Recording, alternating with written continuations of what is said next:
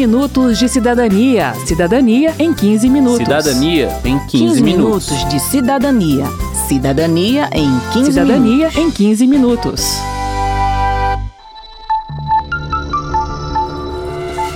Olá, ouvinte! Começa agora a segunda edição do 15 Minutos de Cidadania sobre planos de saúde.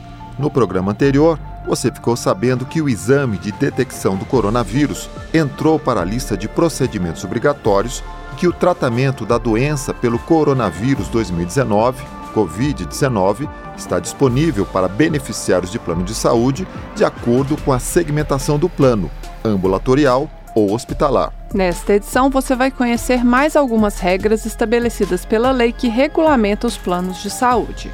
É importante saber que essa lei, que é de 1998, só se aplica aos planos contratados a partir de 1999 e aos contratados antes dessa data que foram adaptados às novas regras. No caso de planos anteriores a 1999 não adaptados, vale o que estiver escrito no contrato. Eu sou Mauro Tchequerini.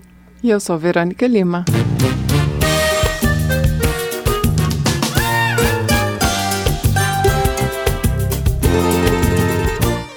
Planos de saúde podem ser individuais ou coletivos. Os planos familiares se enquadram na categoria de individuais, que são contratados diretamente pelo consumidor junto à operadora. Já os coletivos têm um intermediador, ou seja, uma empresa, sindicato ou associação que contrata o plano da operadora para oferecê-lo a seus empregados, sindicalizados ou associados. No plano individual, portanto, a relação se dá entre um consumidor e uma empresa, enquanto no coletivo a relação é entre duas empresas. Por essa razão, os planos individuais têm dois tipos de proteção que não estão disponíveis para os planos coletivos: proteção contra rompimento unilateral do contrato por parte da operadora e proteção contra aumento abusivo da mensalidade. A Ana Carolina Navarrete, do IDEC, Instituto Brasileiro de Defesa do Consumidor, explica o que acontece nos planos coletivos, em que a operadora pode cancelar o plano sem apresentar justificativa após um período mínimo, previsto em contrato, que em geral é de 12 meses. Quando a carteira fica envelhecida ou acaba tendo muitas pessoas com doença crônica, ela se torna pouco importante para o plano e o plano tem a liberdade, no caso dos coletivos, de romper o contrato nesses casos. Em relação ao reajuste, a diferença é que para os planos individuais, a Agência Nacional de Saúde Suplementar, ANS, estabelece anualmente o percentual máximo de aumento, enquanto o percentual de reajuste dos planos coletivos é negociado entre a operadora e a empresa contratante. Segundo Rogério Scarabel, da ANS, a agência monitora e impõe regras a esse reajuste. Já tem o comunicar o índice aplicado com as informações no boleto de pagamento, com a fatura, a periodicidade do reajuste, a impossibilidade de discriminação de preço entre os beneficiários. Havendo uma, um entendimento de que há uma abusividade, se entrar em contato com a agência e, ou a agência vê nessa, dentro desse monitoramento que ela realiza que houve a abusividade, sim, ela, a agência pode intervir. O deputado Felipe Carreiras, do PSB de Pernambuco, critica a menor proteção ao consumidor de planos coletivos.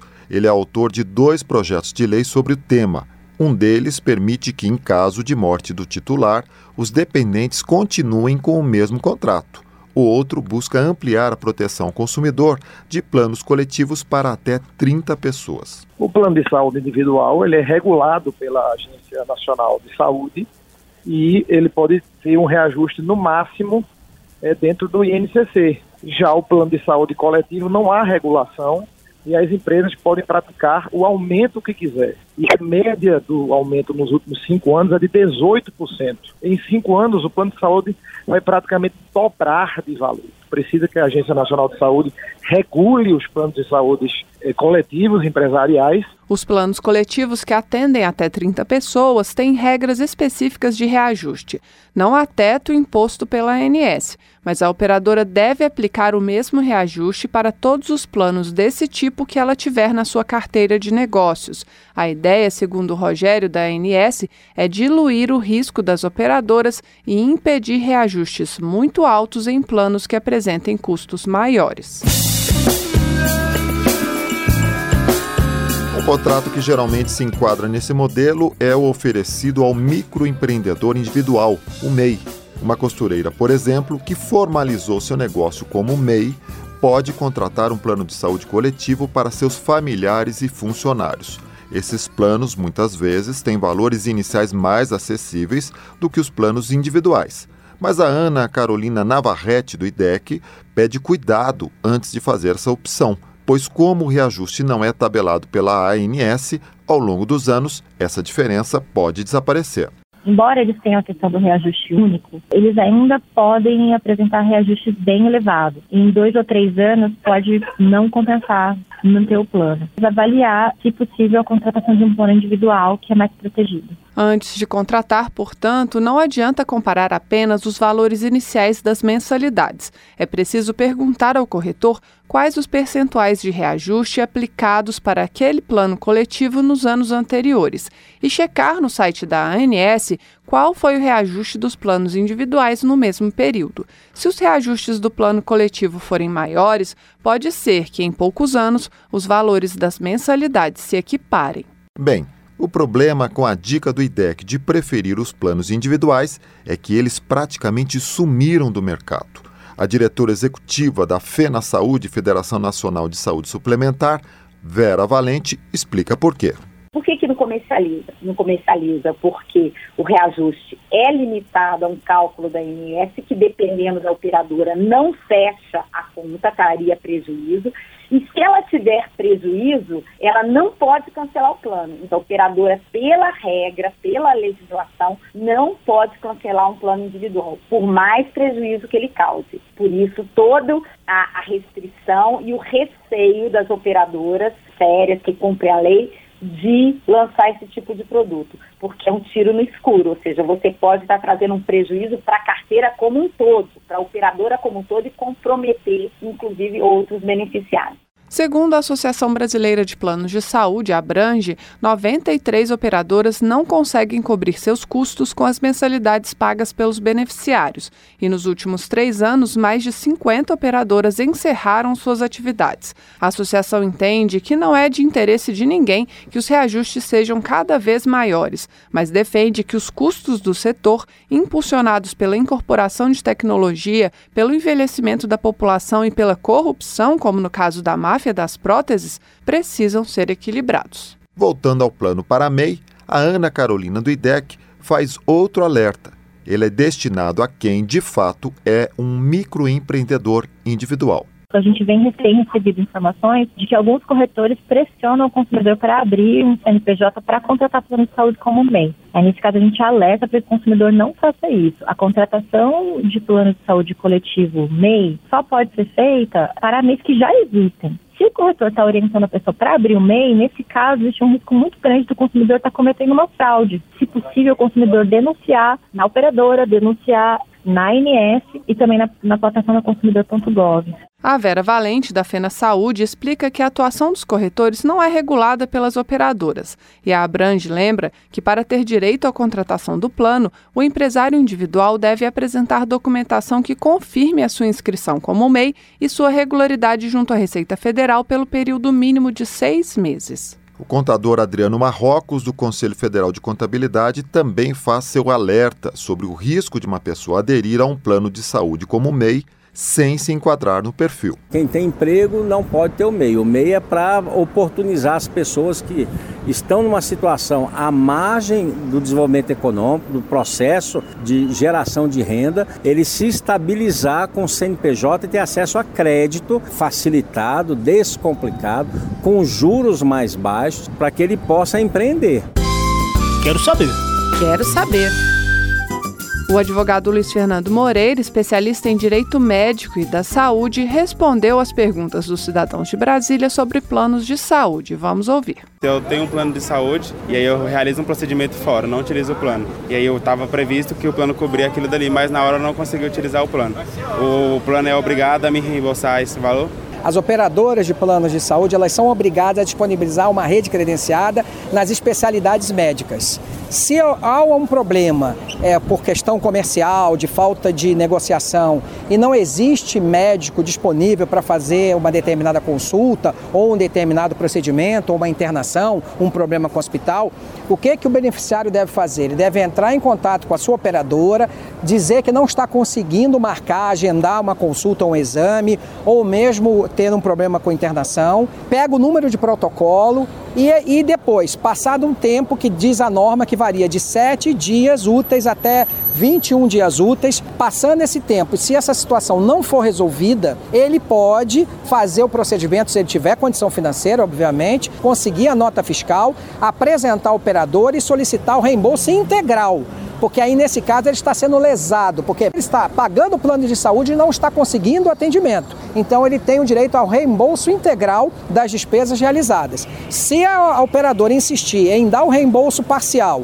ou simplesmente negar o reembolso, ele pode procurar a Agência Nacional de Saúde Suplementar ou, a depender do valor, ele buscar o judiciário.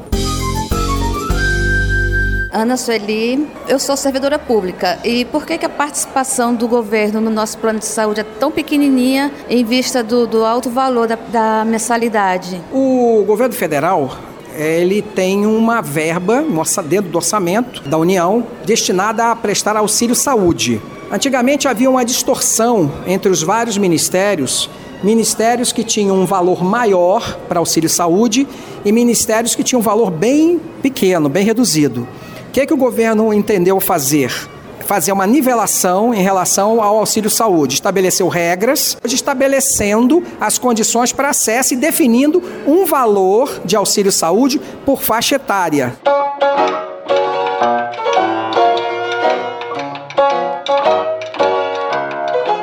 Verônica, teve uma pessoa que não quis gravar, mas que fez uma pergunta muito interessante para a gente abordar o último ponto sobre planos de saúde ela conta que o seu plano sofreu dois reajustes em três meses. Será que isso é permitido? É sim, Mauro. Além do reajuste aplicado na data de aniversário do contrato, que visa compensar a variação de custos da empresa, existe o reajuste por mudança de faixa etária do beneficiário, que visa compensar o uso crescente que as pessoas fazem do serviço à medida que envelhecem.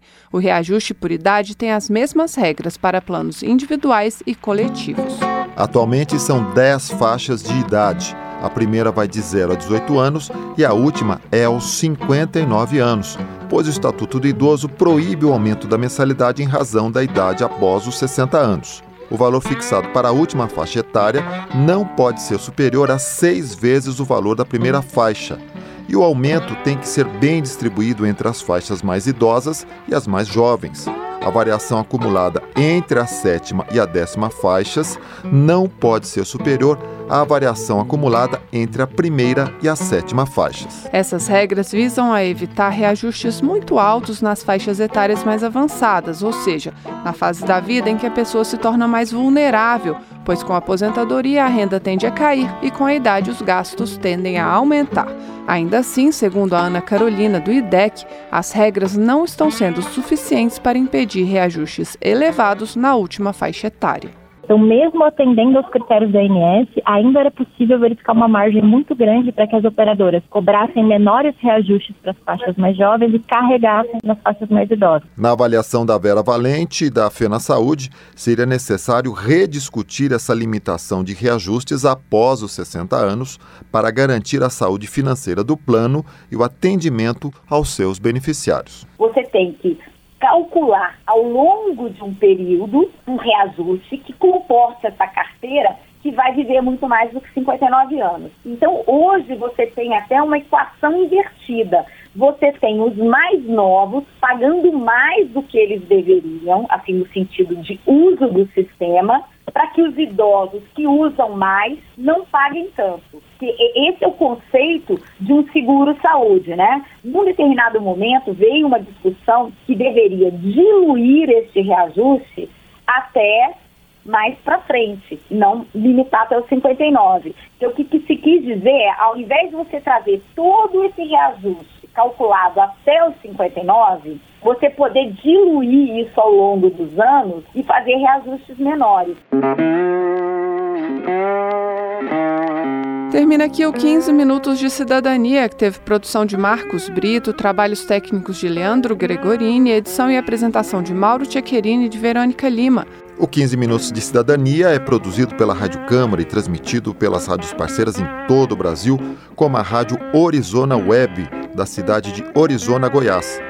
Uma boa semana e até o próximo programa. Até lá!